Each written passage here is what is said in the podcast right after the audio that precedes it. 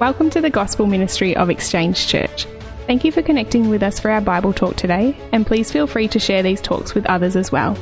It's our desire to connect people to Jesus and grow people in Jesus. To find out more about us, please visit our website www.exchangechurch.org.au. I want to start off with a question. Have you ever wondered what it means to be a disciple of Jesus Christ? Now, we all believe in Jesus, we all agree, and we acknowledge that the Word of God is fully true. He came to earth, He taught with authority, He healed, He did the miraculous, He died on the cross for us, He rose on the third day. We all believe these things. And we are saved by grace alone, through faith in Jesus Christ, by the work He's done on the cross. Total agreement. But still, I ask the question again what does it mean to be a disciple? Because believing in Christ is massive, that is huge, but that's still not being a disciple of Christ. So, to live as a disciple of Christ means to follow his ways, it means to follow his teachings, and to do it at a cost, but at that cost, it also comes with a great reward. So, what it does is it requires an assessment of the heart, it requires a relationship with God and a desire to obediently follow God in our relationships with one another. And Jesus teaches that the practices and the results of this take place within our lives, within our church, and outwardly as well. And he teaches it all at the beginning of the Sermon on the Mount, which is the Beatitudes. So Turn with me to uh, Matthew chapter 5. We're going to go through the beginning of that, verses 1 through to 12. And this is what it says Seeing the crowds, he went up on the mountain, and when he sat down, his disciples came to him.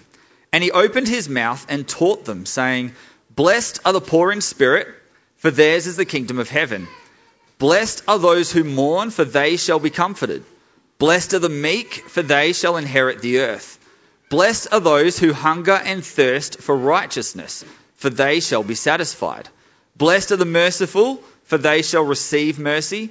Blessed are the pure in heart, for they shall see God. Blessed are the peacemakers, for they shall be called sons of God. Blessed are those who are persecuted for righteousness' sake, for theirs is the kingdom of heaven. Blessed are you when others revile you and persecute you and utter all kinds of evil against you falsely on my account. Rejoice and be glad, for your reward in heaven, sorry, your reward is great in heaven. For so they persecuted the prophets who were before you. Let's pray.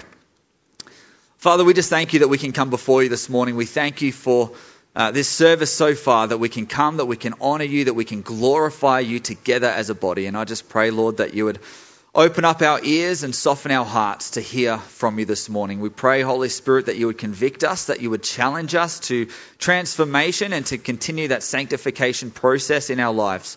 Uh, that we would adhere to you, but we would also be encouraged by you and learn how to apply what you teach uh, to benefit you and to benefit your kingdom and to grow uh, in gospel living. In Jesus' name we pray. Amen. All right, so today we're going to go through each of those nine Beatitudes. And as I finished this sermon, I realized that this could quite easily be a nine week series, and I've compacted it into about 35 minutes. So I won't hesitate to get started because I don't want to miss anything out.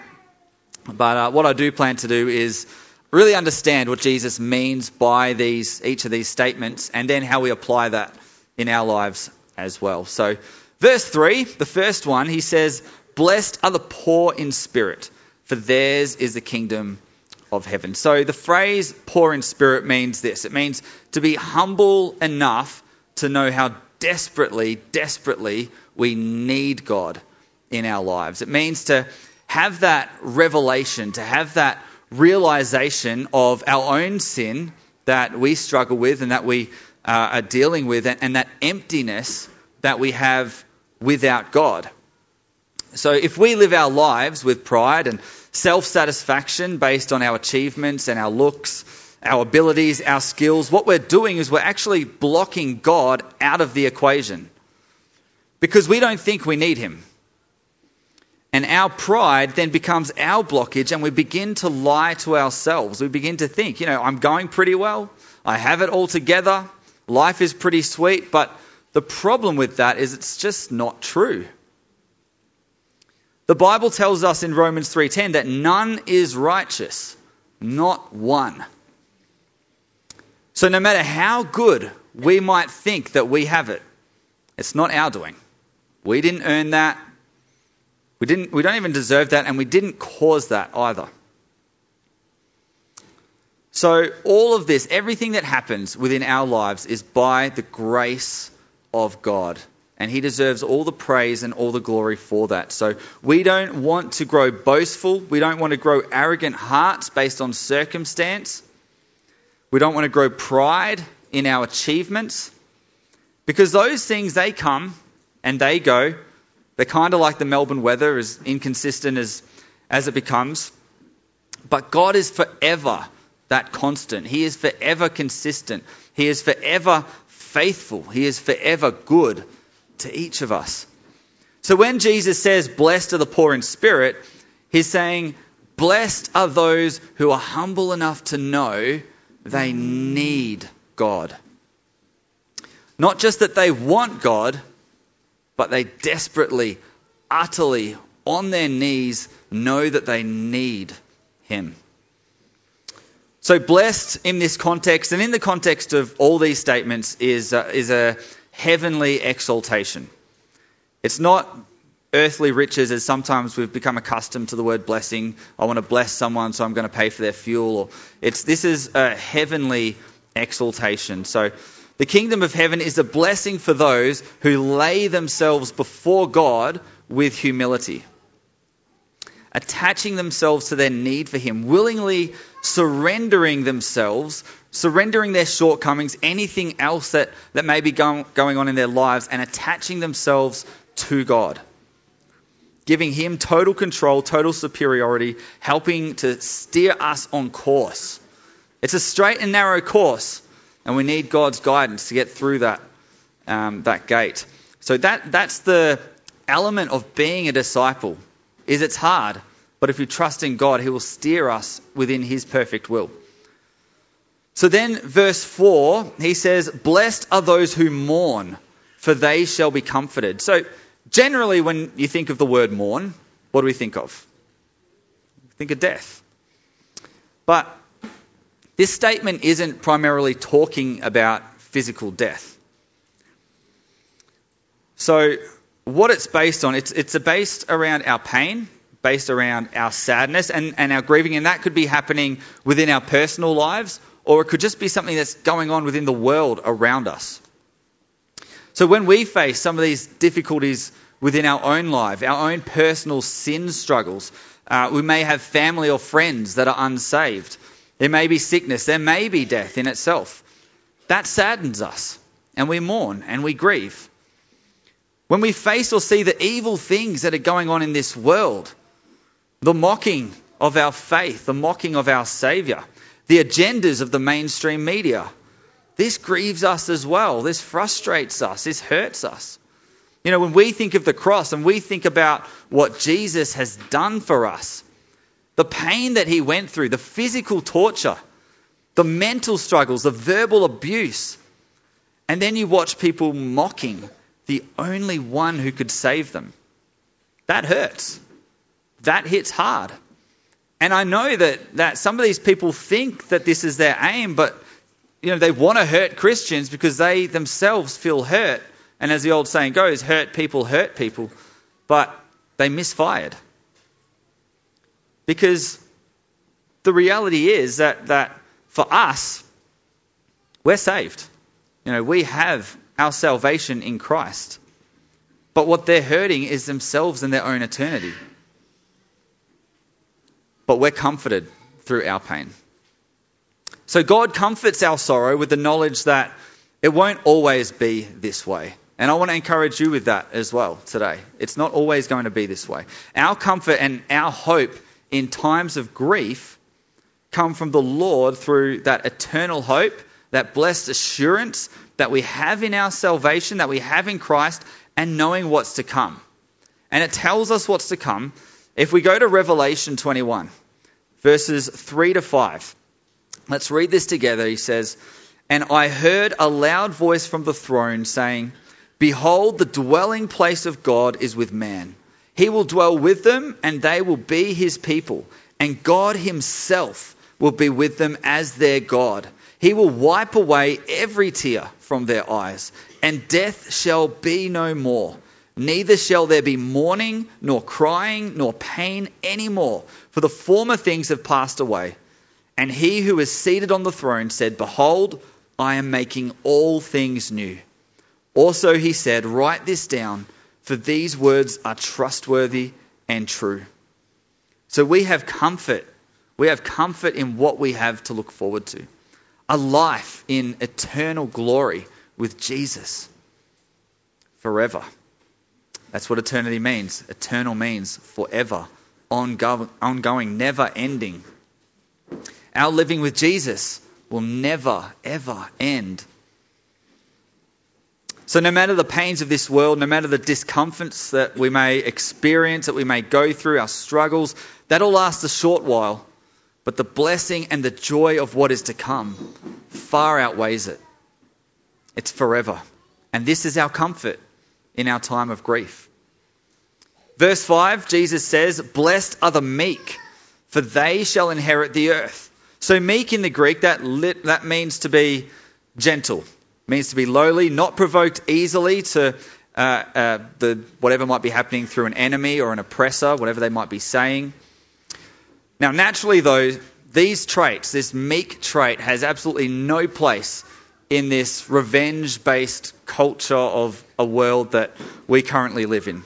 It goes completely against the patterns of modern culture. You think about the way that this world operates is an eye for an eye, tooth for a tooth. You call me this, well, I'll call you that. How do you like them apples? All of that sort of stuff. People who carry the meek character, though, they don't assert themselves over others to further their own agenda, but in fact, will inherit the earth, as Jesus says here, as they trust God in all their outcomes. So, the saying inherit the earth implies that they forego worldly power and will be rewarded with the kingdom of heaven. So, they aren't worried about jostling for position on earth because their focus isn't on these worldly things. Their focus goes beyond the world. And our focus should be the same. We shouldn't be focusing on worldly things either. You know, winning a silly argument, it's not relevant. Showing superiority over another person means nothing. Hitting back when, when someone has provoked you, all that does is that creates this unnecessary risk of further aggravating a situation or, or another person. The Bible says we are in this world, but we're not of this world. We don't come from here, and we're not made for here. We're made for something greater. Know, being in this world, it does create a need to follow the purposes and plans for God while we are here. So we still have importance here. We're not to pick up the lazy stick and, and kind of just coast by, but we are to look at people, we are to look at situations through the lens and the focus of Christ and this gospel. And we're to do it with a meek heart, gentleness, humility, looking at people as more important than ourselves, not being provoked, not responding to provocation. That's the heart of a meek person. Now, the opposite of meekness is uh, egotistical, pompous, haughty, aggressive, and, and these traits don't advance the kingdom of God. These are not traits of our Lord. They don't show us to be disciples of Jesus Christ, and in fact, will probably steer people in the other direction than what we're called to do. But simply, what we have to do is not be controlled and sucked in by the ways of the world, but to open up our Bible and see what Jesus says and follow the patterns of our Lord. So, uh, it must also be mentioned that meekness isn't a doormat mentality. It's not, uh, it's not even silence in the face of injustice. Now, in Jesus' culture, as I said before, they operated on this eye for eye mentality. The problem, though, was this was a never ending cycle. So, where do you draw, draw the line? How much is too much? Against the face of culture, Jesus calls his disciples to diffuse the fire, not to fan it into this extravagant flame to the point of not ever being able to be extinguished. So, no matter how dire the circumstance, a meek person will find joy in knowing that God has a perfect plan and a purpose for them while they are here. We are to walk by faith, not by sight. Verse 6, uh, this statement, Jesus said, Blessed are those who hunger and thirst for righteousness, for they shall be satisfied. Now, here, when, when Jesus talks about righteousness, he's talking about a right relationship with God and with other people, and that will grant us satisfaction unlike any other. How good is that? I remember when I first became a Christian and I, and I seen this verse and I was like, oh man, hunger and thirst for righteousness. What's this righteousness? I want some. Um, so, as followers of Christ, we should urgently be pursuing a relationship with God and growing in that relationship with God and with other people as well, with our church family. This is what fuels us in our faith, as we were just talking about in that interview before with Jared. This is what fuels us. This is what pushes us forward and further on. And it's what gives us our, greatest joy and our greatest peace as we're going through this world. Now, we do this through eagerly desiring God's will in our life over our own. And we do that through following through in these areas of spiritual discipline. So, studying the Word of God on a consistent basis, spending time in prayer, and, and that's a, a, genuine, genuine time in prayer, not kind of, uh, you know, it, while I'm in the car and I've got nothing else to do, I'll, I'll throw out a few you know, a few one-liners for five minutes and then get home and get back into my busyness. But it's a, a genuine spending time, knowing situations and people to pray for, and spending that genuine time with God, and that fellowship with our Father. Uh, drawing close to Him, working your life around His plans and not the other way around, and seeking to shine the light of Christ in our relationships with people uh, and within the community as well. You know, we're not righteous in and within ourselves, but we can still hunger and thirst for the righteousness of God and for God Himself and to see others growing in Him. So, desiring this righteousness, what it is, it's, it's uh, touching on the inner state of our heart. So, Matthew 12 34 says, Out of the abundance of the heart, the mouth speaks. So, what is happening inwardly will then show itself outwardly. If inwardly your desire for God is so strong, that will be seen by your fruit. So, this includes in that personal devotional life that we were talking about before, and that includes within the community as well. So, the disciplines and actions, all those things that we were talking about just then, they fall into this category. If those things are, are running effectively and, and, strong in our life, that will be seen uh, outwardly and that would be projected within our relationships. So, if you find that maybe you're struggling in this area, a good question to ask that I would encourage is what is it that I truly want? Is it the instant satisfactions of this world? I call it a fast food culture that we live in. Or is it the things of God that are eternal, that are everlasting? And not just the things of God, but God Himself who gives all peace, gives all joy, is love. He, God is love himself, gives all mercy, truth. Ultimate satisfaction comes from God. Now, it's an important question to ponder on, and I can stand up here and I can say what we all need, but I have no power to force faith upon anybody. That is something that Christ works on in all of our hearts. And we're, we're called to submit to Him out of loving obedience to the saving grace that he first showed us. So then we go to verse 7, Blessed are the merciful, for they shall receive mercy. So to be merciful is to di- display compassion, is to display forgiveness to those in need. So it's basically to embody the character of Christ. He first showed mercy to us. Let's follow that character of mercy. So how do we do this? Well, let's have a look uh, at a line from the Lord's Prayer. Matthew 6:12. Forgive us our debts as we have forgiven our debtors. In other translations, uh, it might say, uh, Forgive us of our sins as we forgive those who sin against us. That's a really clear um, explanation of it. So, so God has forgiven the very worst in us. Let's just take a moment, not to condemn ourselves, but just to remind us of God's grace in our lives. Let's just take a moment and just think about uh, the worst thing that you can think of that, that maybe you have done. And let's recognize that God knew that. And God doesn't like sin. So obviously, God detests that as well.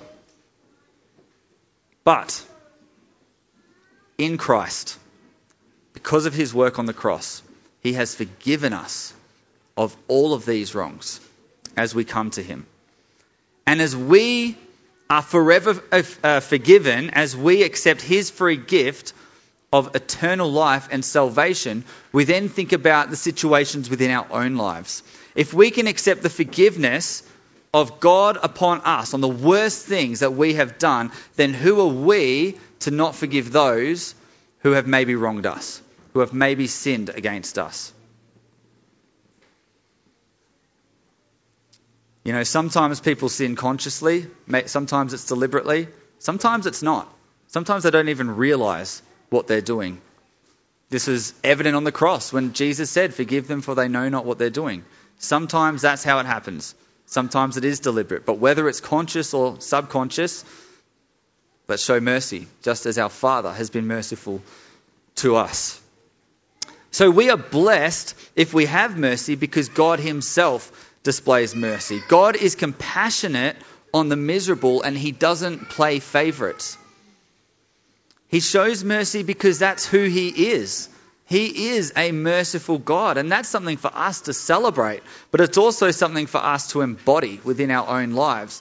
It's well and good to say, I love God, He's merciful, but we're also called to follow that, to follow those patterns, to follow those characters. You know, sometimes we can pick and choose who we are merciful towards. But that's not what this statement suggests. It's not blessed are the sometimes merciful, merciful to those that they like and judgmental upon the rest. And I know I, I put my hand up, I can be I can be that person many times, probably 300 times a week, I reckon. But it's blessed are the merciful. That's it. Blessed are the merciful. Full stop. Well, the sentence continues. It's not literally a full stop, but you know what I mean. And the result of that is they shall receive mercy.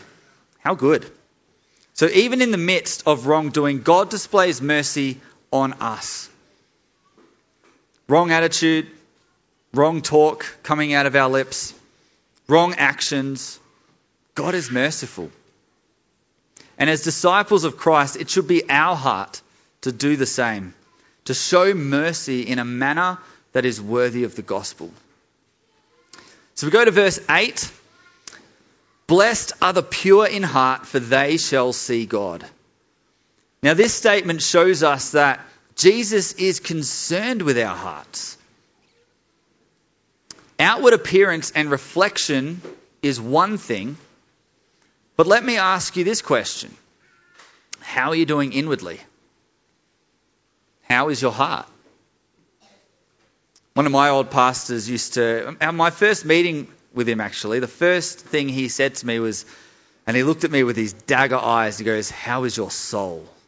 And I was like, oh My goodness, what have I signed up for? But it makes you reflect, it makes you think. Matthew 23, 25 to 26, really imperative uh, piece of scripture and teaching here.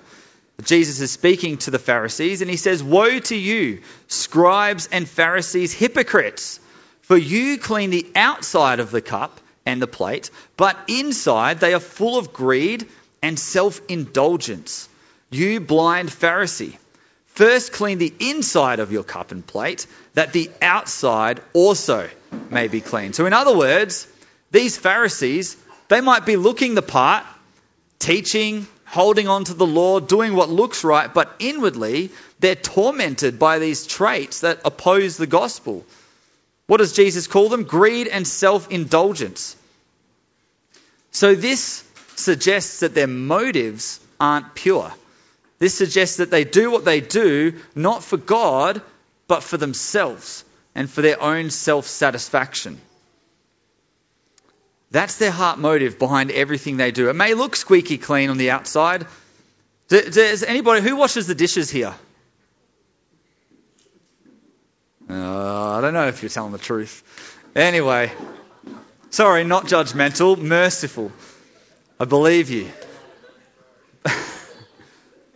sometimes, some of us, and I don't mean to be sexist here, but sometimes those of us of the male species, uh, sometimes we kind of rush it just to get it out the way. Now, if we don't have a dishwasher, even more so. We just kind of rush it, it looks pretty good, and then we throw it back on the pile and get it done as quick as we can so we can get back to whatever it is we would much rather be doing.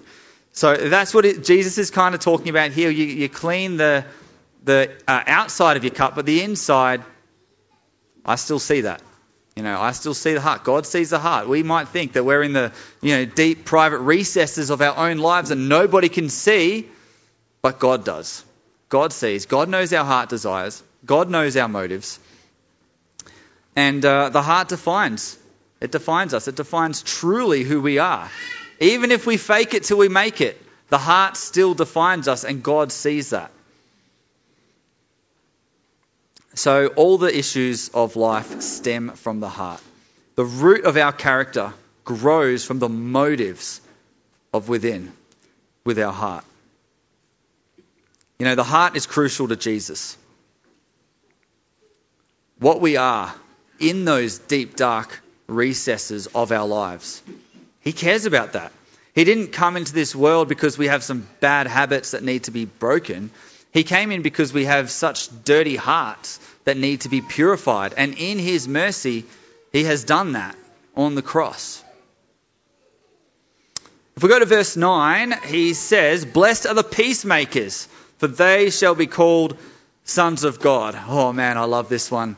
So, for those of you that haven't picked up yet, I am a peacekeeper. And I used to use this very statement to justify being a peacekeeper. Peacekeeper. And one day, I did a, a spiritual formation course for Bible college, and we were talking about this this unhealthy habit that I have, and and I spoke to my uh, teacher, and I said, no, no, no, the Bible says, "Blessed are the peacemakers," and he said, "Yes, it does. Blessed are the peacemakers, not the peacekeepers." And I was like, oh, man, no, no, no. Why did I say that? I could have kept going with this excuse. But anyway, to be a peacemaker is to reflect the Father's character of desiring peace and creating a peace and unity that's not there. It's a healthy peace. It's not a sweep it under the rug uh, because it's become all too hard and I want to avoid all conflict and all tough conversations altogether. It's not that sort of peace. So, peacemaking requires actions to promote harmony. God proved how hard peacemaking can be when He did it first. He did it for us, sending His Son to suffer and to die on the cross for those that He loves, and then resurrect on the third day to defeat sin, so that He could build that bridge for us to come to Him, so that what was once separated through our sin would be brought back together that's creating that peace. That's creating that unity, that uh, killing that separation with God. This was an action that he took to make peace with his creation.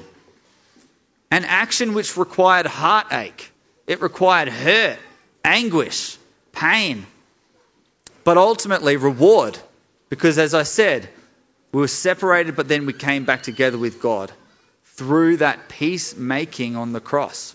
Hebrews 12:14 says, "Strive for peace with everyone and for the holiness without which no one will see the Lord. How on earth do we make every effort to be at peace with absolutely everybody? That is difficult. I know that as I have gotten older, I've become a little bit more cynical.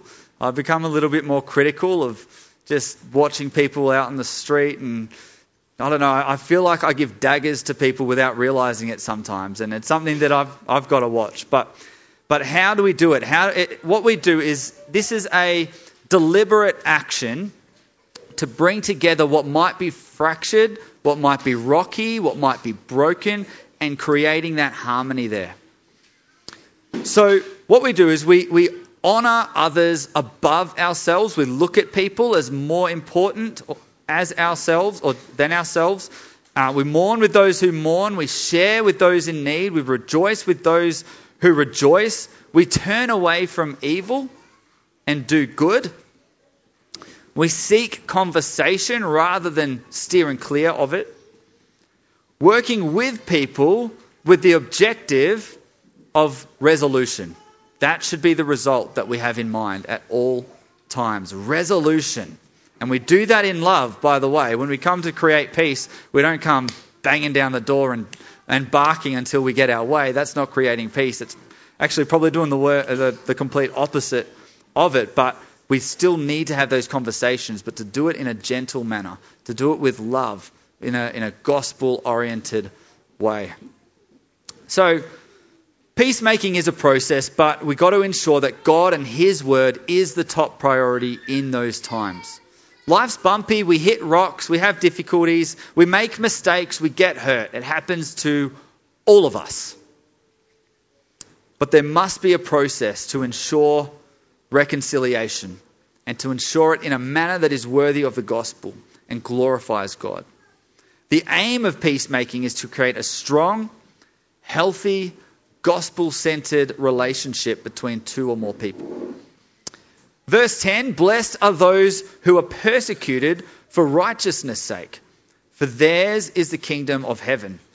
So, persecution, of course, is never a pleasant experience. Nobody wants to have to go through it, but the reality of, of life, especially for us as Christians, is that it will happen. So, persecution involves suffering, often severe pain, whether that be emotional, mental, spiritual, physical. Sometimes it's a combination of those. Sometimes it's all of them, all at once. But what Jesus is offering here is an encouragement. It's a blessing of the kingdom.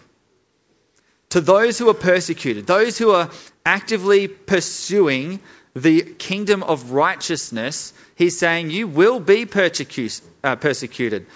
And because of faith in Christ, you will be persecuted. But there's the encouragement here the blessing of the kingdom.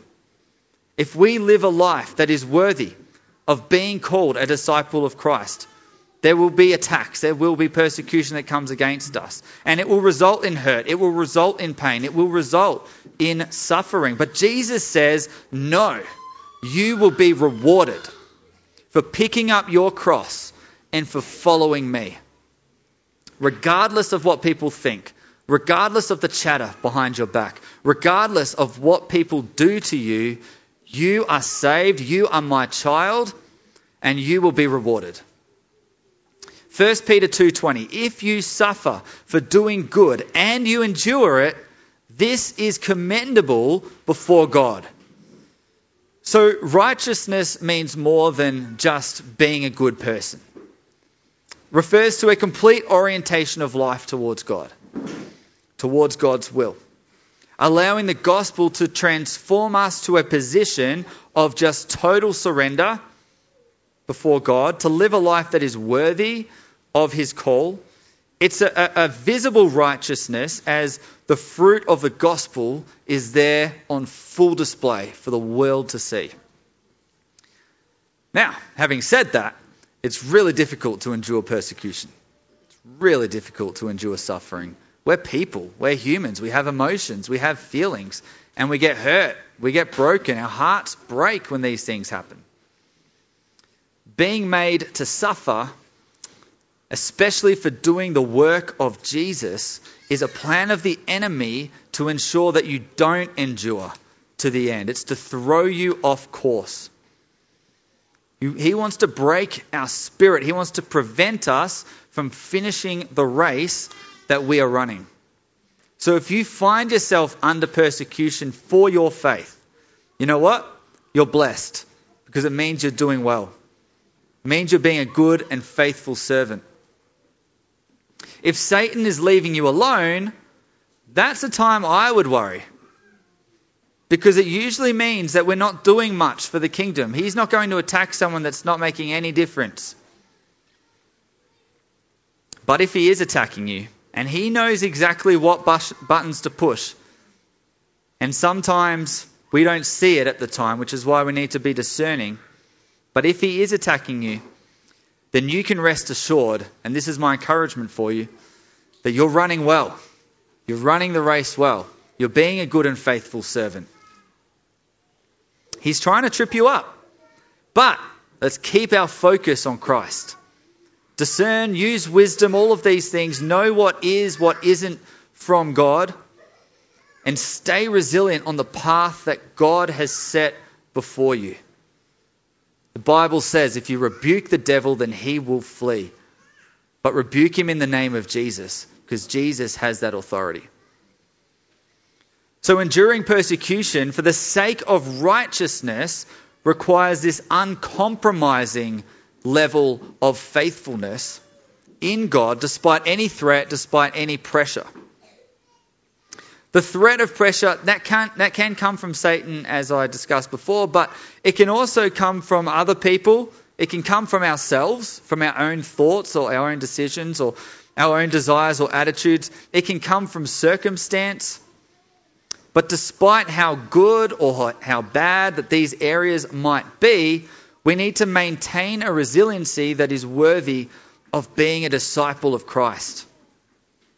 We don't want to compromise our faith, not for anything, because there's nothing greater than the eternal reward that we have. And God has justified us. Jesus justified us on the cross so we could have that reward. Without Him, we wouldn't have that reward. So I think it's, it's worth it. I think any, any suffering we have to go through, I think it's worth it. And that's my encouragement for you today. If maybe you're going through a difficult time today, maybe you've been going through one for a few years, I would ask the question what's that compared to forever? We might, we might have a lifetime of struggle. We might have a lifetime, that's what, 70, 80 years. Is that the average? I don't know. Of attack. But 70 or 80 years compared to eternity, it's just the blink of an eye. Nothing. So persecution is just a fleeting short time. But we have a joy to come where there's no mourning, no weeping, forever good. So to finish, verse 11 and 12 Blessed are you when others revile you and persecute you and utter all kinds of evil against you falsely on my account. Rejoice and be glad, for your reward is great in heaven for so they persecuted the prophets who were before you. So obviously, this is very similar uh, to the previous one in, in the connection there of persecution. But this one also talks about being falsely accused of all sorts of wrong simply for being a believer of Christ. So the key word here is falsely. In other words, lies, untrue statements incorrect assumptions, and for the reason of being a follower of Christ. He says here, on my account. So, an example to clear this up a Christian might be labeled as a bigot or homophobic for opposing the LGBTQ lifestyle. Now, we oppose it because the Word of God says that it's immoral and it's unnatural. It's not the way that God ordained marriage. And we believe the Bible because we believe God and we follow God. It's not because we hate them. We don't hate them. We love them and we want to see them in eternity with us. And a phobia, a phobia is generally a fear of something, right? So I'm arachnophobic. I have a fear of spiders. Jen is too. I sweat and scream like a girl if I see a spider. It doesn't matter if it's if it's a huntsman, if it's a tarantula, or if it's actually Job's the daddy long legs. He's the one scared of daddy long legs. I'm fine with them. But anything else, and I'm running a mile, and Paula's killing it, or Rob, sometimes I invite over if she's not home. So I have a genuine fear of spiders, but I don't think any of us, correct me if I'm wrong, but I don't think any of us are scared of people from the pride group. So to say that we're homophobic, again, is a lie. It's a false accusation, and it's a way to kind of bring us down from what we uh, believe is true from the Word of God. But know that you are blessed when these things happened. It happened to Jesus. They accused him falsely of having demons. Son of God having demons. Crying out loud. So wear it as a badge of honour, if you will. Um, should it happen to you, it means basically that you're speaking the truth of the gospel with your convictions of what the gospel, what the Bible says. And it's in, we're in a world that needs the gospel. So the Lord knew that his kingdom leaders, that his faithful servants, that's us, would need to maintain an eternal perspective. Because his suffers, they have, uh, sorry, his followers have suffered greatly for doing what God sees as righteous for thousands of years now. The persecution on the church has been so heavy and will continue to be that way should we walk forward in the truth of the gospel. And that's powerful to receive. We need this encouragement. Now, in Australia, we look at church here and we think we're not doing too bad. You look overseas and, and they're doing a lot worse, suffering uh, in, in far more traumatic ways, if it will. But you also need to look at context as well. And, and the, and the trend of things for Christians, even in Western culture, is it's plummeting. Uh, the way that people perceive Christians now. Even if you say to someone, I'm a Christian, at least back a, a, number of years ago, people would think, oh, he's a good person with good morals. Now, if you say I'm a Christian, they think all these things like bigots, homophobics, and whatnot because of the way that the, the uh, world has perceived it and way things have been twisted. So it's really good to receive this encouragement from Christ, saying, hey, people might think this, people might say this, and this might be happening to you, but guess what? This is your eternal reward. So I would much rather endure now and be rewarded eternally than simply coast by or not understand the great importance of stepping up in faith for the gospel. So these Beatitudes, they assure us of who we are and the path that we're to walk down as disciples of Christ. And that no matter how, how much hardship, no matter how much suffering that we endure for Christ's sake, we can be confident and that's what hope is in the Bible it's a confidence. We can be confident that our reward in heaven will be great. And that's a real joy to be able to understand, to be able to be encouraged by from the lips of Christ Himself. The call of discipleship, it's not easy, but be encouraged because it's most certainly worthwhile. Let's pray. Father God, I just thank you for this morning. I thank you, Lord, to, for the call to discipleship. I thank you, Lord, that you have uh, called us to yourself. And what an honor and what a privilege it is to be able to share your glory in this world, to be able to speak the truth of your love, to be able to speak the truth of your gospel, and to see sinners come into repentance and faith. And we pray that uh, you would put a boldness and a courage on all of us to be able to do this, Lord, and, and that in doing it we would just uh, step out, not in our own strength, but uh, through the power of your Holy Spirit, and we'd see lives changed, we'd see the lost found, and we'd see the kingdom of God filled uh, with more people, Lord.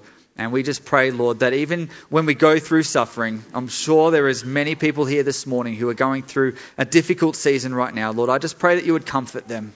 Lord, I pray that you would uh, guide them, that you would mold them and shape them, and, and, that through this season that they're going through, Lord, that they would know that they can trust in you, and that they would know that their reward in heaven is great.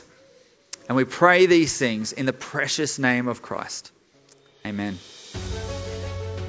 We trust you have enjoyed our Bible talk from today. If you have any questions or comments from today's talk, please feel free to contact us at info at exchangechurch.org.au. Also, we love to welcome new people at Exchange Church in person, so consider yourself invited to be with us.